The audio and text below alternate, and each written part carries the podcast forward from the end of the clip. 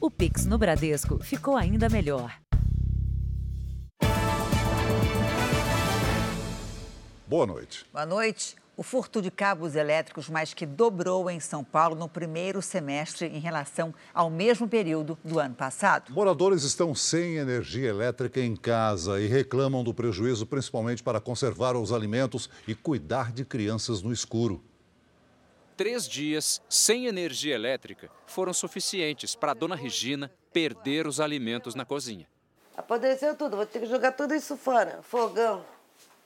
Tem que arrumar também, tá azedo, ó. Tudo azedo, ó.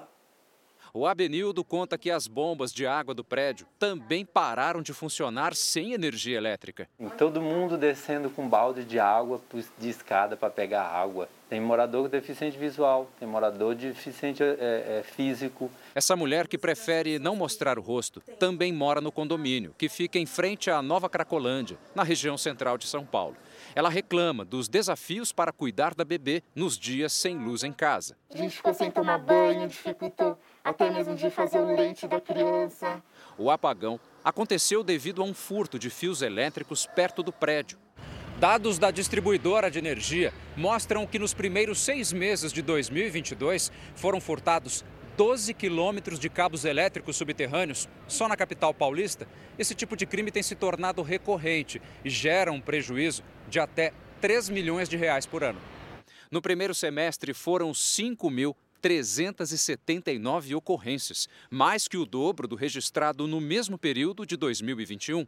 Sobre o caso do prédio que ficou 72 horas sem energia, a distribuidora disse que a demora para resolver o problema tem um motivo: a violência nas ruas próximas, tomadas por usuários de drogas. Nós enviamos em 4 momentos diferentes equipes para esse local. Nesses 4 momentos diferentes, as equipes foram utilizadas. Já com o suporte policial mais ampliado, a gente conseguiu fazer o reparo das redes. Dona Ozenilda tem apneia do sono e depende da energia elétrica para dormir com este aparelho respiratório. Não conseguia dormir.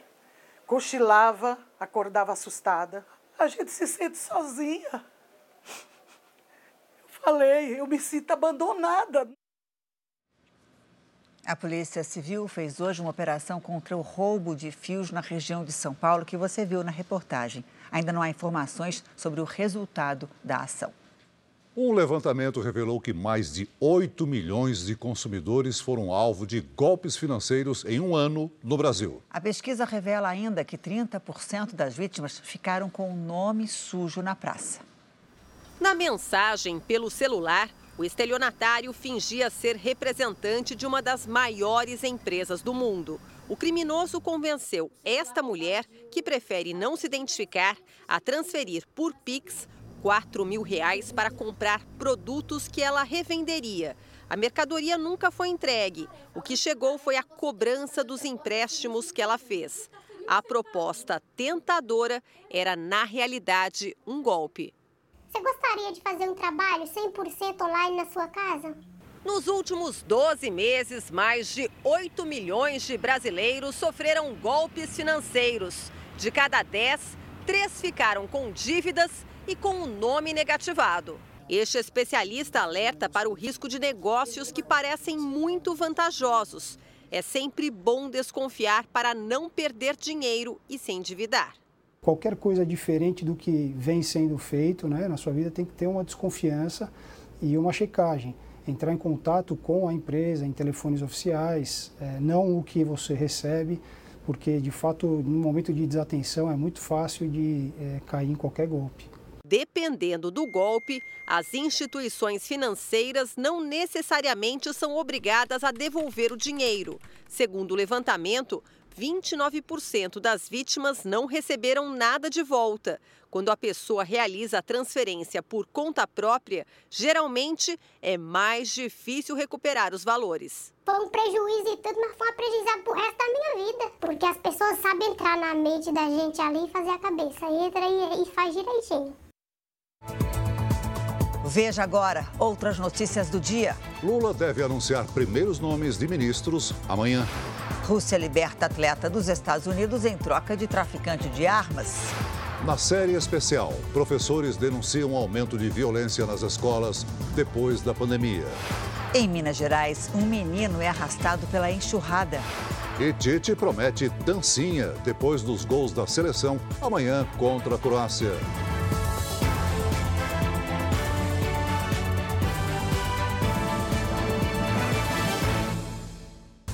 Oferecimento Bradesco. Entre nós, você vem primeiro.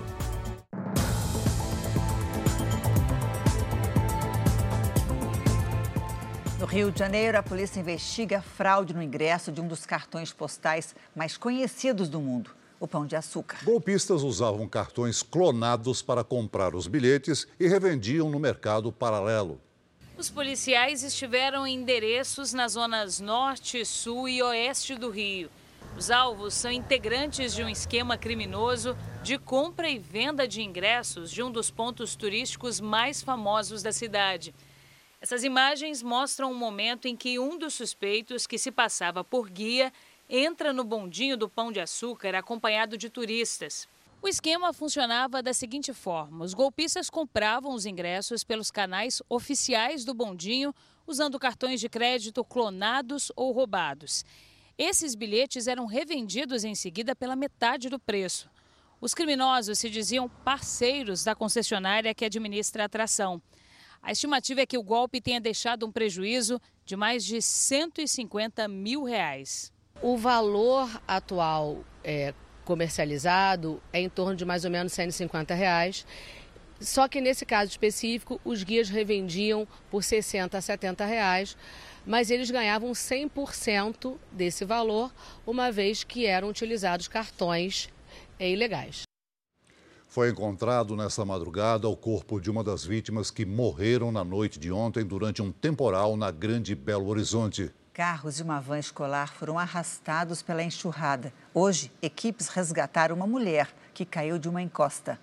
A moradora ficou ferida quando tentava consertar a tubulação que se rompeu durante a chuva ao lado de casa. Na queda, ela foi atingida por uma viga de ferro. No momento que ela escorregou, teve 2 vergalhões empalados na axila esquerda dela. Zélia Rocha, de 48 anos, permaneceu consciente o tempo todo e foi levada para o hospital. O temporal deixou muitos prejuízos na região metropolitana de Belo Horizonte desde ontem à noite. Em 3 horas, choveu o esperado para todo o mês de dezembro. Córregos transbordaram, avenidas viraram rios e a água arrastou o que estava pela frente. Nesta avenida, uma van escolar e um carro foram levados pela enxurrada. Meu Deus, que isso! 2 pessoas morreram durante o temporal. Aqui em Santa Luzia, depois que esse córrego subiu muito e transbordou, todas essas casas acabaram inundadas. O morador desta, um homem de 72 anos, foi encontrado morto pelos vizinhos. A outra morte foi de uma adolescente de 17 anos em Vespasiano, cidade que também fica na região metropolitana. A jovem estava dentro deste carro levado pela enxurrada. O Ilha e a irmã também ficaram presos na enchente. Logo que a gente desceu, que eu entrei aqui, acho que veio de uma vez. Eles só conseguiram sair do veículo com a ajuda deste morador. O Marcos já viu tantos alagamentos que montou um kit com corda, colete salva-vidas e boia para os dias em que a água invade as ruas. Quando ela sobe é 2 minutos. Nós vamos ter que continuar com o nosso kit de alagamento, porque ele tem ajudado muitas pessoas aí, né? Bendito Marcos, né? Durante o temporal em Belo Horizonte, um menino de 9 anos foi arrastado pela enchente, mas conseguiu se salvar. Ao ver a cena, a tia da criança entrou em desespero. O garoto foi resgatado por um homem que passava pela rua. Agarrada no poste, no meio do alagamento, essa mulher tem o carro levado pela correnteza. Na sequência, um menino também passa por ela, arrastado pela enxurrada. É possível ouvir gritos de desespero. Quem aparece no vídeo são a Lorena e o Davi. Tia e sobrinho estavam juntos no carro em uma das principais avenidas de Belo Horizonte quando foram surpreendidos pela enchente ontem à noite. A gente parou no sinal, todo mundo continuou, a gente continuou junto e aí do nada encheu a água. Eu achei que o Davi tinha morrido, não passou pela minha cabeça que alguém iria pegar ele por causa da correnteza. Além do Davi, a irmã mais nova do menino estava no veículo. Laura, de 4 anos, conseguiu ser resgatada primeiro. Já o irmão, arrastado pela força da água, só foi salvo minutos depois. Um homem que passava pela rua resgatou o menino de 9 anos. Eu tudo certo. Aí eu tô com minha família agora. As crianças e a tia delas não se feriram. O carro foi comprado esta semana e não tinha seguro. Mas, para eles, o prejuízo financeiro não é nada perto do susto pelo qual passaram. E agora, além dos aniversários, a família afirma que Lorena e os sobrinhos vão ganhar mais uma data para comemorar. Um novo dia de aniversário. A gente renasceu. Muito gratificante, porque a gente ficou com muito medo de perder eles, principalmente o Davi, né? Agora nós estamos felizes, novamente. Só agradecer a Deus por tudo e as pessoas que salvou eles também. Santa Catarina teve geada em pleno dezembro. Vamos à previsão do tempo com a Paloma Poeta. Oi, Paloma, boa noite para você. Onde é que foi isso? Oi, Janine, foi lá no seu estado, hein? Mas em São Joaquim, na Serra Catarinense. Boa noite a você, ao Celso e a todos. Além da geada, a mínima registrada foi de 2,7 graus na cidade. A região é conhecida como Vale do Caminhos da Neve. Parece estranho isso acontecendo em dezembro, né? Mas em 2021 e 2018 ocorreram geadas em todos os meses do ano por lá. Vamos ver então como fica o tempo no resto do país? As imagens de satélite mostram as nuvens espalhadas no centro-norte do Brasil. O calor e a umidade, além de diferentes circulações de ventos, mantêm a chuva sobre muitas áreas. Os temporais atingem o norte de Minas Gerais, Bahia, Goiás e Distrito Federal. Além do Tocantins, leste de Mato Grosso, Mato Grosso do Sul e Acre. As capitais com chuva forte são Brasília, Palmas e Campo Grande. E olha só, as temperaturas ainda podem ficar abaixo dos 5 graus no alto da Serra Catarinense, em Urubici e em Bom Jardim da Serra, com mais chance de geada. Nas áreas claras do mapa, tempo firme. E Porto Alegre deve ser a capital mais quente amanhã, com máxima de 38 graus, sol e ainda umidade baixa. Já em Cuiabá e em Teresina, faz 35 graus e tem previsão de chuva para aliviar um pouco o calorão por lá. Em Florianópolis, mínima de 21 e máxima de 31 graus. E no Rio de Janeiro, faz entre 18 e 32 graus. Aqui em São Paulo, os dias ficam ensolarados até o sábado. A partir de domingo, a chuva volta, mas de forma isolada, e o calor continua. Tempo delivery para o Limiro de Brasília, Distrito Federal, Paloma. Vamos para lá então, Celso. Oi, Limiro. Olha, vem chuva por aí, mas a partir de sábado ela perde a força e o sol já aparece.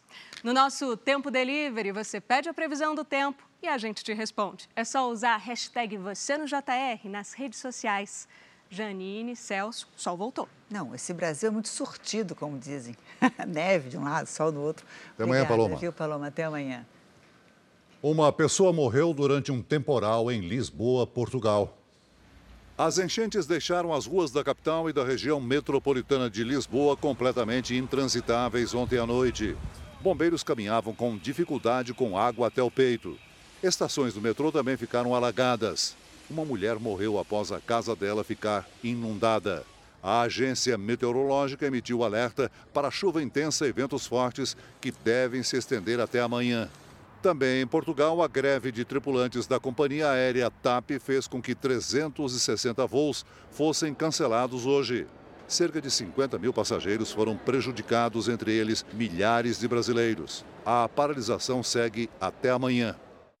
Aqui no Brasil, o presidente eleito Lula deve anunciar amanhã os primeiros ministros do futuro governo.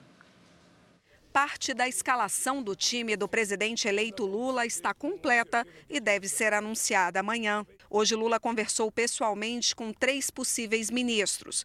O ex-prefeito de São Paulo, Fernando Haddad, que vai ocupar a Fazenda, com o senador eleito Flávio Dino, do PSB, que vai ficar com a pasta da Justiça, e com o ex-presidente do Tribunal de Contas da União, José Múcio Monteiro, que vai comandar a defesa. A previsão é que o governador da Bahia, Rui Costa, também seja anunciado amanhã para a Casa Civil. A maior parte dos ministros só deve ser anunciada depois de segunda-feira, dia em que Lula será diplomado. Agora, o presidente eleito tem a tarefa de montar um quebra-cabeças. Lula tem dito a interlocutores que quer manter uma base forte no Senado, o que significa que, se esta lógica for seguida, alguns senadores que estavam cotados para assumir ministérios podem ficar sem as pastas. Hoje, Fernando Haddad se encontrou com o ministro da Economia, Paulo Guedes. Segundo o petista, os dois conversaram durante 1h30 sobre a transição na pasta. Excelente conversa. questão. Conversa muito cordial, muito educada, muito transparente. Esse tipo de conversa é muito importante, porque você garante que muitos projetos importantes possam ter continuidade, até onde o Congresso avançou na agenda que importa para o Estado brasileiro. O coordenador dos grupos de transição, Aloysio Mercadante, disse hoje que 55 milhões de reais foram liberados pelo atual governo para pagar bolsas de graduação, mas que ainda faltariam 155 milhões para pagamentos de mestrados, doutorados e pós-doutorados. Em nota, o MEC confirmou hoje que o Ministério da Economia já liberou 460 milhões de reais para despesas da pasta. O presidente Bolsonaro esteve hoje numa cerimônia de formatura na Academia da Força Aérea de Pirassununga, interior de São Paulo.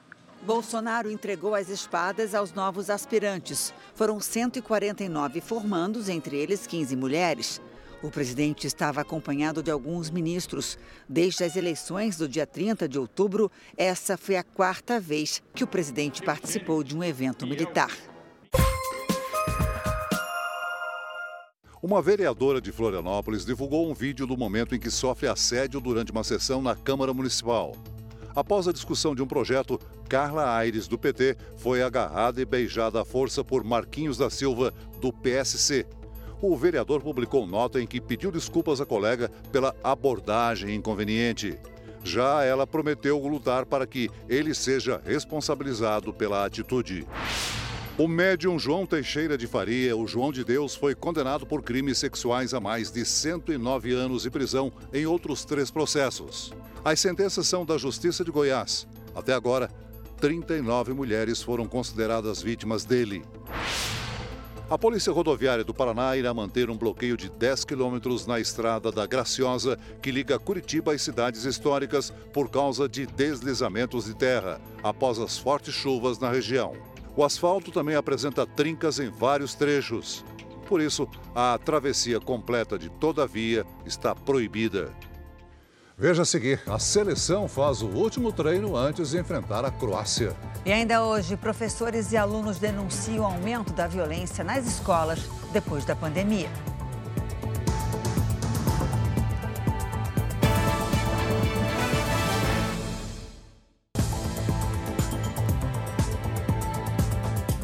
Vamos falar de Copa do Mundo? Hoje foi o segundo dia sem jogos, mas os bastidores estão quentes lá no Catar, viu? Boa noite, Milena Ciribelli. Como é que foi o dia da seleção antes do jogo, hein? Tudo tranquilo, Janine. É? Boa noite para você, Celso, boa noite a todos. Pois é, Brasil e Croácia realizaram os últimos treinos antes da partida decisiva. E a palavra de ordem nas duas seleções é respeito.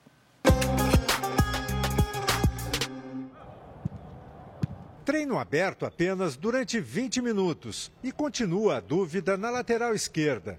Mas Alexandro deve começar o jogo contra a Croácia na reserva, como indicou o técnico Tite na entrevista coletiva.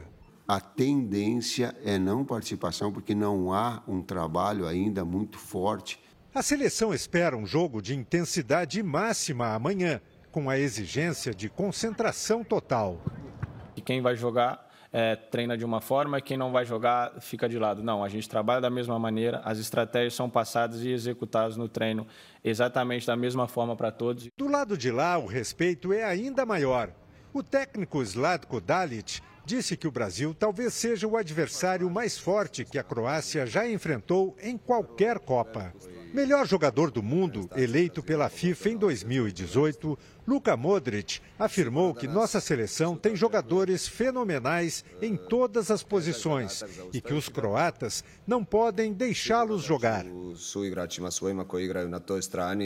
Este jogo decisivo será disputado no estádio Cidade da Educação, com capacidade para 40 mil pessoas. É ali que a seleção vai tentar quebrar um tabu.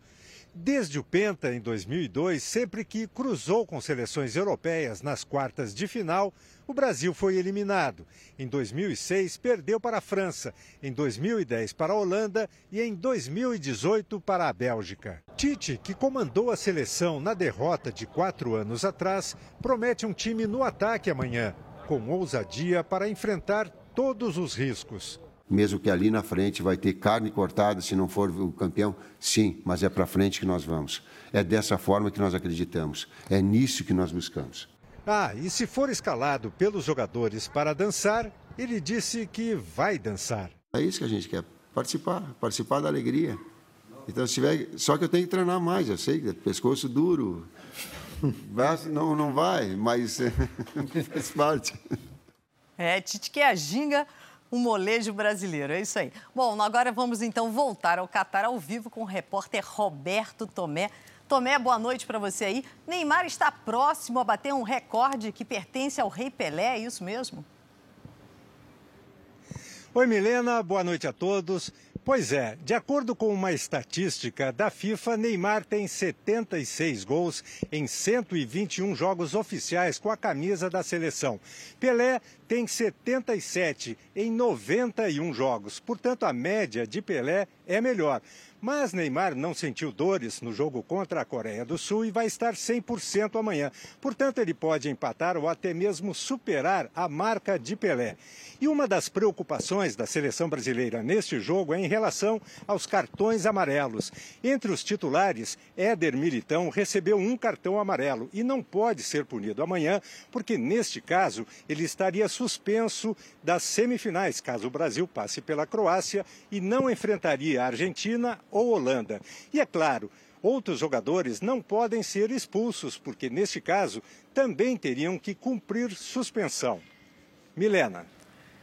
Obrigado, Tomé, pelas informações. Amanhã, então, tem duas partidas das quartas de final que vão definir já os primeiros semifinalistas. O Brasil enfrenta a Croácia e depois Holanda enfrenta a Argentina. É a América do Sul contra a Europa. Não é isso, pessoal? E aí, Janine, Celso, vocês querem que a Argentina passe ou não? Eu acho que Copa do Mundo sem Brasil e Argentina é que nem festa de criança sem brigadeiro. Eu vou de Brasil e Argentina. O jogo contra a Holanda parece ser fácil. Agora, em nome do bom futebol, prefiro Brasil e Argentina. É isso, boa, Celso. Ah, tá, gente. Eu vou ser mais conservadora. Eu preferia, então, ver uma semifinal entre Brasil e Holanda, porque pegar Argentina, ao meu ver, é mais complicado para nós. Bom, eu volto daqui a pouquinho, então, com outras notícias da Copa. Janine e Celso. Obrigada, Milena. Até já. A seguir, a PEC do estouro deve ser votada na Câmara na semana que vem. E veja também o flagrante de um desmanche a céu aberto em São Paulo.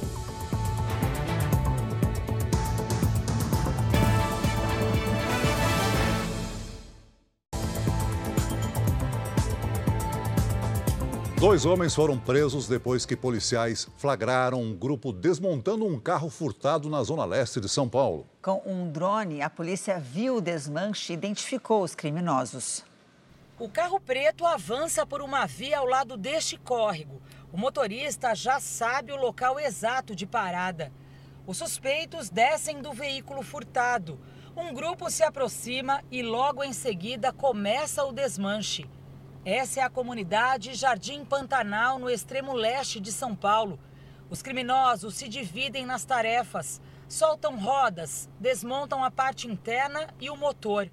Por ser uma região vigiada pelo crime organizado, a polícia tem dificuldade para inibir o desmanche de veículos aqui no Jardim Pantanal. Os suspeitos são alertados e desaparecem toda vez que uma viatura se aproxima. Por isso, hoje, a PM decidiu utilizar drones para sobrevoar a área e identificar os criminosos. O helicóptero da Record TV também sobrevoou a comunidade e flagrou um verdadeiro desmanche a céu aberto. As carcaças se acumulam tanto neste terreno quanto nas margens do rio. Esse trio examina o que ficou pelo chão. Repare, um deles carrega nos ombros uma peça até um local que seria usado como depósito pelo crime organizado. A PM prendeu dois dos criminosos flagrados no desmanche do carro. Anderson Bezerra Santos e Luiz Carlos tinham passagens pela polícia. Este último, inclusive, estava foragido. Ele está condenado a 37 anos de cadeia, ele ficou 14 preso e se evadiu. Ele participou do sequestro do vice-prefeito da cidade de Poá, no ano de 2005. E é justamente por esse fato que ele está procurado. O advogado negou que os dois presos façam parte da quadrilha. Pode ser que estejam nas imagens, mas estão passando como cidadão comum do bairro. mas não estava em desmanche nenhum, em momento algum. Segundo a polícia, o desmanche clandestino fica num ponto considerado estratégico pelos criminosos. A região da Zona Leste reúne os bairros que lideram as ocorrências de roubo e furto de veículos em São Paulo. A Polícia Civil tenta identificar quem matou o sargento do BOPE durante uma operação numa comunidade na zona oeste do Rio de Janeiro. Ele foi baleado num confronto com criminosos. Policiais rodoviários federais acompanharam a passagem do cortejo com o corpo do sargento Ângelo Ribeiro Azevedo. No enterro, mais homenagens ao policial do Batalhão de Operações Especiais. O PM de 48 anos... morreu depois de ser baleado em uma operação na comunidade do Batomuche, na zona oeste do Rio. Segundo a polícia, criminosos atacaram a equipe do BOPE numa região de mata. No confronto, o sargento foi atingido na cabeça. Ângelo foi socorrido, mas não resistiu. O sargento Ângelo estava na Polícia Militar havia 22 anos. Ele deixou esposa e 3 filhos. Com a morte dele, subiu para 38 o número de PMs assassinados este ano no estado do Rio de Janeiro. É uma perda grande, é um ataque ao Estado inaceitável. Além do sargento do BOPE, o confronto também pode ter feito outra vítima. O barbeiro Alexandro Santos, de 21 anos, foi encontrado morto horas depois na comunidade. Hoje, mais um corpo foi localizado em um matagal na região. No início da tarde, um grupo de moradores do Batomuche protestou por mais segurança. A Delegacia de Homicídios começou uma investigação para tentar identificar os responsáveis pelos crimes. A equipe de transição de governo espera ver a PEC do estouro aprovada na Câmara na semana que vem. O texto do projeto que aumenta o teto de gastos foi aprovado em 2 turnos no Senado nesta quarta-feira.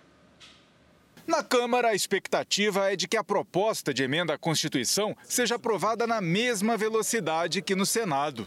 A Câmara vai repetir o que fez em outras propostas que tiveram aprovação relâmpago na casa. A PEC vai ser anexada a outra que já foi discutida e aprovada em uma comissão especial para ser analisada diretamente no plenário na semana que vem, também em 2 turnos. Se aprovada por pelo menos 308 dos 513 deputados, segue para promulgação. Pelo texto já aprovado no Senado, o valor do Bolsa Família vai ser mantido em R$ 600, mais R$ 150 por criança de até 6 anos. Para isso, o teto de gastos foi ampliado em R$ 145 bilhões de reais. Graças à arrecadação de impostos acima do previsto em 2022, outros 23 bilhões também podem ser usados esse ano em emendas parlamentares. Os senadores incluíram ainda a possibilidade de usar em obras 24 bilhões do PIS/PASEP que não foram sacados pelos trabalhadores. Ao todo, o impacto nas contas públicas pode chegar a mais de 190 bilhões de reais por ano em 2023 e 2024, período de validade da PEC. Em contrapartida, o texto da PEC determina que o governo eleito precisa apresentar uma nova proposta para controlar os gastos públicos até agosto de 2023. O presidente da Câmara, Arthur Lira, do PP de Alagoas, ainda vai definir quem vai ser o relator da PEC na casa. Os favoritos são os deputados do União Brasil, Elmar Nascimento, da Bahia, e Celso Sabino, do Pará. Se a Câmara aprovar nos mesmos termos que foram aprovados aqui no Senado, evidentemente que facilitaria muito o meu trabalho, porque nós já estamos fazendo um relatório baseado naquilo que foi aprovado aqui no Senado. A Bolsa de Valores de São Paulo caiu 1,67% nesta quinta-feira. O fechamento foi o primeiro desde a aprovação da PEC do estouro no Senado. Segundo analistas, a preocupação com as contas públicas é o principal motivo da queda. Agora eu faço um convite para você ajudar a Abades. A instituição sem fins lucrativos já existe há 70 anos e atende mais de 1.000 crianças e adolescentes com autismo e deficiência intelectual. Veja como participar. Quem quiser ajudar pode entrar nessa corrente do bem e doar o valor que puder. É só ligar 0500 508 0707 para doar R$ 7,00. 0500 508 0720 para doar R$ 20,00. 0500 508 0740 para doar R$40. Ou você pode doar qualquer outro valor através do Pix, doi@abades.org.br. Se preferir, aponte o seu celular para esse QR Code e você vai ser direcionado para a doação. Ajude a Abades a construir uma sociedade mais inclusiva. A seguir, o ex-presidente do Peru vai ficar pelo menos 7 dias preso. E veja também, a violência nas escolas aumentou depois da pandemia.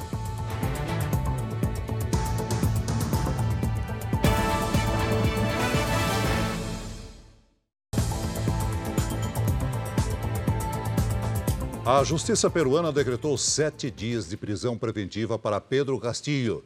O ex-presidente do Peru foi deposto e preso ontem depois de tentar um golpe de Estado. Hoje, ele foi levado para uma prisão militar. Segundo autoridades, Castillo foi detido enquanto tentava chegar à embaixada mexicana, onde iria pedir asilo político. Veja na reportagem dos enviados especiais ao Peru, Alessandro Saturno e Leopoldo Moraes. Foram os próprios seguranças do então presidente peruano que o entregaram à polícia. Assim que receberam a ordem de prisão, os guardas mudaram a rota que Pedro Castillo iria fazer para escapar. Segundo o relatório da polícia, antes de Pedro Castillo ser preso, ele seguia para a Embaixada do México. Dentro do carro com ele estavam a esposa, uma das filhas e o ex-chefe de gabinete. Mas essa tentativa não deu certo. Ele foi detido no meio do caminho. Castillo foi trazido de helicóptero aqui para a base da Polícia Nacional do Peru, que fica em Ate. Ele vai ficar preso por 15 dias sob investigação. Desde a prisão do político de esquerda, manifestações contra e a favor se espalharam pelo país. De um lado, houve comemoração quando Castillo deixou o cargo. Foi bastante negligente, não? Ele foi negligente, não cuidou do país, afirma este peruano. Apesar da prisão de Pedro Castillo, os apoiadores do ex-presidente continuam aqui na Praça San Martín, que é uma área central de Lima. E ali do outro lado da pista, a polícia aqui de Lima também já está posicionada, é o batalhão de choque deles aqui, estão do outro lado, caso aconteça algum tipo de vandalismo aqui na praça. Presidente desde o ano passado, Pedro Castillo nunca conseguiu apoio no Congresso e foi alvo de 3 pedidos de impeachment. Ele tentou dissolver o Congresso e estabelecer um regime de força nessa quarta-feira, horas antes da votação de um desses pedidos. Segundo especialistas, a tentativa de golpe não deu certo porque Castillo não tinha apoio das Forças Armadas e nem mesmo de políticos aliados. A vice de Castillo, Dina Boluarte, será a primeira mulher a governar o país. Ela tem mandato até 2026. O Irã executou hoje um homem por conta dos protestos do país. Foi a primeira execução relacionada às manifestações que começaram em setembro. O ativista foi enforcado por bloquear a rua e ferir um agente da força paramilitar. Ele estava nos protestos contra a morte da jovem Mahsa Amini. Ela foi presa por não usar adequadamente o véu que cobre a cabeça e morreu sob custódia da polícia. No último domingo, o Irã começou um processo de revisão da lei que obriga mulheres a usar o véu. Analistas acreditam que as manifestações possam provocar mudanças na lei. A Rússia libertou a jogadora de basquete americana Britney Griner num acordo de troca de prisioneiros com os Estados Unidos. Os americanos soltaram um dos maiores traficantes de armas do planeta. Em fevereiro, Britney Griner foi acusada de levar óleo de haxixe na bagagem, uma substância derivada da cannabis, a mesma planta que dá origem à maconha e que é proibida no país. A atleta foi condenada a 9 anos de prisão. Em troca de Griner, o governo americano libertou Viktor Bout, um ex-militar russo investigado como um dos maiores traficantes de armas do mundo todo. Bout estava preso desde 2010 nos Estados Unidos e cumpria a pena de 25 anos. A Casa Branca disse que o acordo entre os Estados Unidos e o Kremlin foi selado há uma semana. Nos últimos dias, teriam sido definidos os detalhes, entre eles onde a troca de prisioneiros seria feita. A americana e o russo foram levados para os Emirados Árabes e lá entregues a autoridades dos países de origem. Mas o presidente Joe Biden foi criticado por uma outra negociação. A Casa Branca ainda não conseguiu libertar o ex-fuzileiro naval Paul Whelan, detido em 2018 na Rússia. Ele foi condenado a 16 anos de prisão por espionagem, mas nega a acusação. O quadro de saúde de Renato Aragão está melhor. O ator e humorista foi internado ontem no Hospital do Rio de Janeiro. O Pedro Paulo Filho tem as informações ao vivo. Oi, Pedro Paulo, boa noite para você. Oi, Janine, uma boa noite para você, boa noite a todos. Olha, de acordo com a família, o artista está melhor de saúde em relação ao primeiro dia de internação. Renato Aragão, de 87 anos, deu entrada ontem no hospital aqui na Barra da Tijuca, na zona oeste do Rio. Ele passou mal e reclamou de tontura, até receber o diagnóstico de AIT, o acidente isquêmico transitório. É uma alteração da função cerebral que geralmente dura menos de uma hora e é provocada pelo bloqueio temporário de fornecimento de sangue ao cérebro. Nas redes sociais, a filha dele, Lívia Cabral, disse que, apesar da melhora, o pai vai permanecer e está sob observação médica com o acompanhamento de um neurologista. Já a mulher do humorista, a Lilian Aragão, disse esperar que o marido receba alta daqui amanhã. Janine e Celso. Obrigada, Pedro Paulo. Agora a nossa série especial. 2022 foi o ano com o maior número de ataques com vítimas às escolas no país. Foram 3 atentados. Segundo professores e alunos, a violência em colégios públicos e particulares aumentou com a pandemia.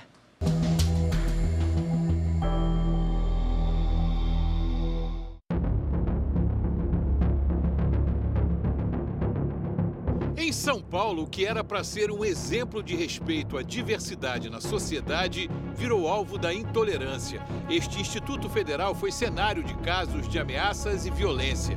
O incidente mais grave aconteceu em agosto, quando a direção do Instituto resolveu suspender as aulas por uma semana, depois que tomou conhecimento de um e-mail anônimo com ameaças de morte contra alunos, professores, técnicos e funcionários. Um discurso de ódio provocado por um protesto das alunas do Instituto contra casos de assédio sexual. O protesto tinha sido pacífico e dentro do campus. Uma semana depois, em 27 de agosto, um e-mail de retaliação foi enviado a alguns estudantes. A mensagem começava chamando os estudantes de vermes inúteis. Citava nomes e prometia matar as meninas que denunciaram os assédios e os meninos que ficaram ao lado delas. É uma ameaça terrorista mesmo, né? Quando a gente pensa que foi uma mensagem assim que causou terror no instituto inteiro, assim. Teve estudantes que assim não conseguiram voltar para o instituto. Assim que tomou conhecimento do e-mail, a direção do Instituto registrou um boletim de ocorrência e anunciou a suspensão das atividades no campus a partir de 29 de agosto. As aulas foram retomadas aos poucos. A verdade é que a gente segue ameaçado. Em nota, a Polícia Militar informou que desde julho deste ano ampliou o programa Ronda Escolar nas unidades de ensino do estado.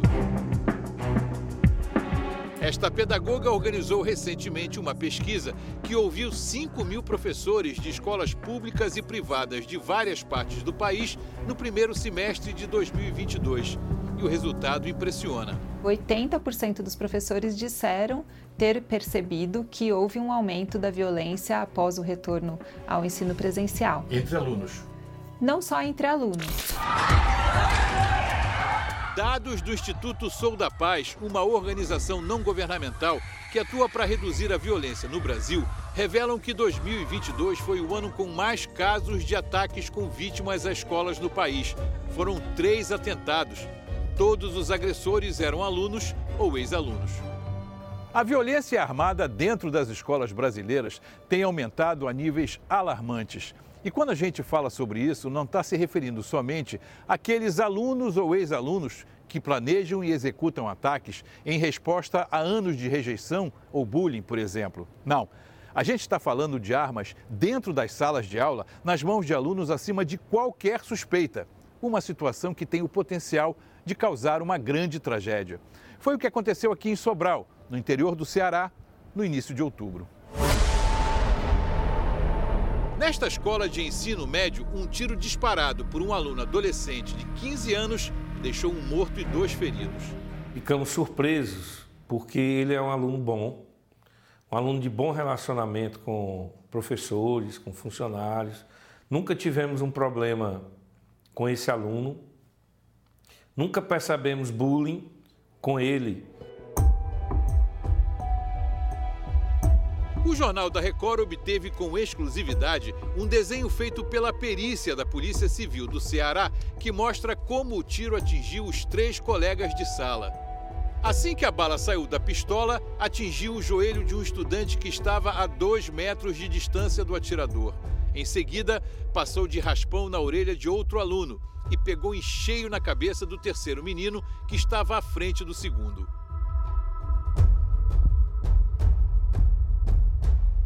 Eu fico emocionado, porque a cena de ver um aluno que a gente tanto trabalha, né, para transformar a vida dele, ver uma cena daquela ali machuca demais. O adolescente foi apreendido pouco depois na rua, ainda com a arma. Na investigação do caso de Sobral, a polícia já ouviu 27 pessoas. Uma das conclusões dos investigadores é que o disparo foi feito enquanto o jovem manuseava a arma dentro da mochila. A Polícia Civil conseguiu concluir que o tiro disparado por ele foi um tiro não intencional. Ficou claro realmente que os 3 que foram atingidos nada tinham a ver com ele. Mesmo sem ter tido a intenção de atirar, o jovem vai responder por ato infracional, análogo ao homicídio doloso. A Secretaria de Educação do Estado diz que o caso foi pontual e que tenta prevenir situações como a de Sobral com um contato mais estreito entre alunos, família e escolas. Uma semana depois, as aulas foram retomadas e uma faixa com um recado importante continua por lá, quase 3 meses depois. É nossa responsabilidade mostrar que o mundo será bem melhor se vivermos em paz, pregando a paz, divulgando a paz.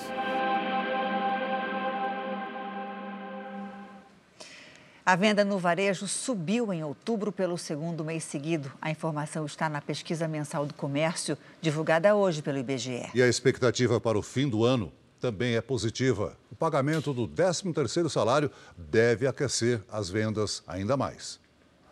A alta das vendas no setor varejista é motivo de comemoração para quem vende, claro, mas também para quem consegue comprar agora com a consciência mais tranquila. Paga as contas, o que sobrar a gente vai lá e faz aquela comprinha que tem que fazer, né? Que não pode deixar de dar presente, comprar pra gente também, que a gente também tem que comprar pra gente. Os dados do IBGE mostram que o volume de vendas do comércio aumentou em 0,4% em outubro. Em setembro, o crescimento já havia sido de 1,2% em relação a agosto. No comparativo com outubro do ano passado, o avanço foi de 2,7%. Para este economista, os resultados positivos indicam que, em São Paulo, o comércio já superou os números de vendas pré-pandemia. E a projeção para a capital paulista, que serve de termômetro para todo o país, é de crescimento de pelo menos 3% nas vendas de Natal, na comparação com o ano passado. O Natal sempre dá uma motivação adicional. E o fato de que tem a injeção do 13º... permite não só as pessoas presentearem, mas muitas vezes com esse recurso adicional comprarem coisas que estão necessitando. De acordo com o IBGE, 5 das 8 atividades do comércio apresentaram aumento de vendas entre setembro e outubro. Móveis e eletrodomésticos aparecem como campeões de venda, seguidos por produtos de informática, combustíveis e alimentos. Nesta loja de armarinhos, no centro de São Paulo, o movimento é intenso. E com a primeira parte do 13º salário no bolso, há 2 semanas do Natal, o consumidor está animado para gastar. Fazer a compra de Natal ainda estou atrasada, mas consegue comprar pelo menos uma lembrancinha para cada um, né? O gerente da loja está tão otimista que acredita que as vendas vão superar as projeções de crescimento do IBGE. Nós temos aí a Copa do Mundo, nós temos aí os artigos natalinos, os presentes de Natal. A expectativa que nós criamos é de 12% para o mês de dezembro. Um crescimento sensacional para nós. De volta com a Copa do Mundo, Milena, conta pra gente quem é que está mais confiante, os holandeses ou os argentinos? Janine, é difícil dizer, mas a autoconfiança é muito importante num momento decisivo como esse, né? Inclusive, as duas seleções já fizeram uma final de Copa do Mundo. E se tudo der certo pra gente, o vencedor da partida enfrenta o Brasil.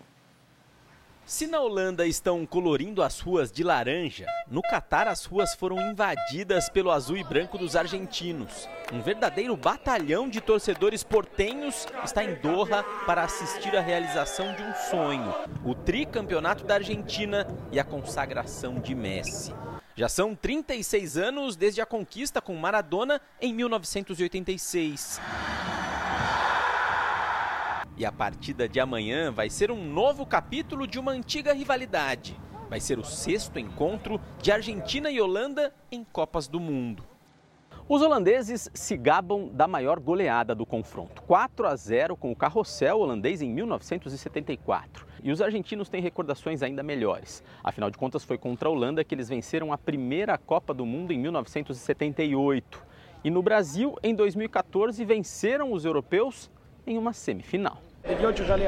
Ganhamos em 78, 2014 foi difícil e amanhã vamos ganhar de novo. Estamos todos com muita fé, temos ganas de ganhar. A seleção europeia está sem desfalques e há 19 jogos sem perder. O destaque da Holanda é o atacante Gakpo, com 3 gols. A Argentina deve contar com a volta do meia Di María, que ficou afastado no último jogo por causa de lesão. Mas o técnico argentino não quis revelar se ele estará entre os titulares. Messi está confirmado. Também com 3 gols na Copa, ele pode fazer a diferença e, quem sabe, enfrentar o Brasil numa semifinal. É, nesse confronto aí com a Holanda, a Argentina se deu melhor, né? Bom, você acompanha tudo sobre o Mundial no r7.com. Eu volto amanhã e tomara que com a notícia de uma vitória brasileira, que é isso que importa pra gente, né, Janine? Milena, fica aí, porque olha só, a gente termina a edição de hoje com uma imagem curiosa que lembra a seleção canarinho. Será um sinal da vitória do Brasil contra a Croácia? A câmera de monitoramento mostra o trânsito na Rodovia dos Imigrantes em São Bernardo do Campo, na Grande São Paulo. De repente, um intruso bem exibido rouba a cena. A ave voa, pousa e parece gostar de aparecer. O bonitão aí é um canário da terra.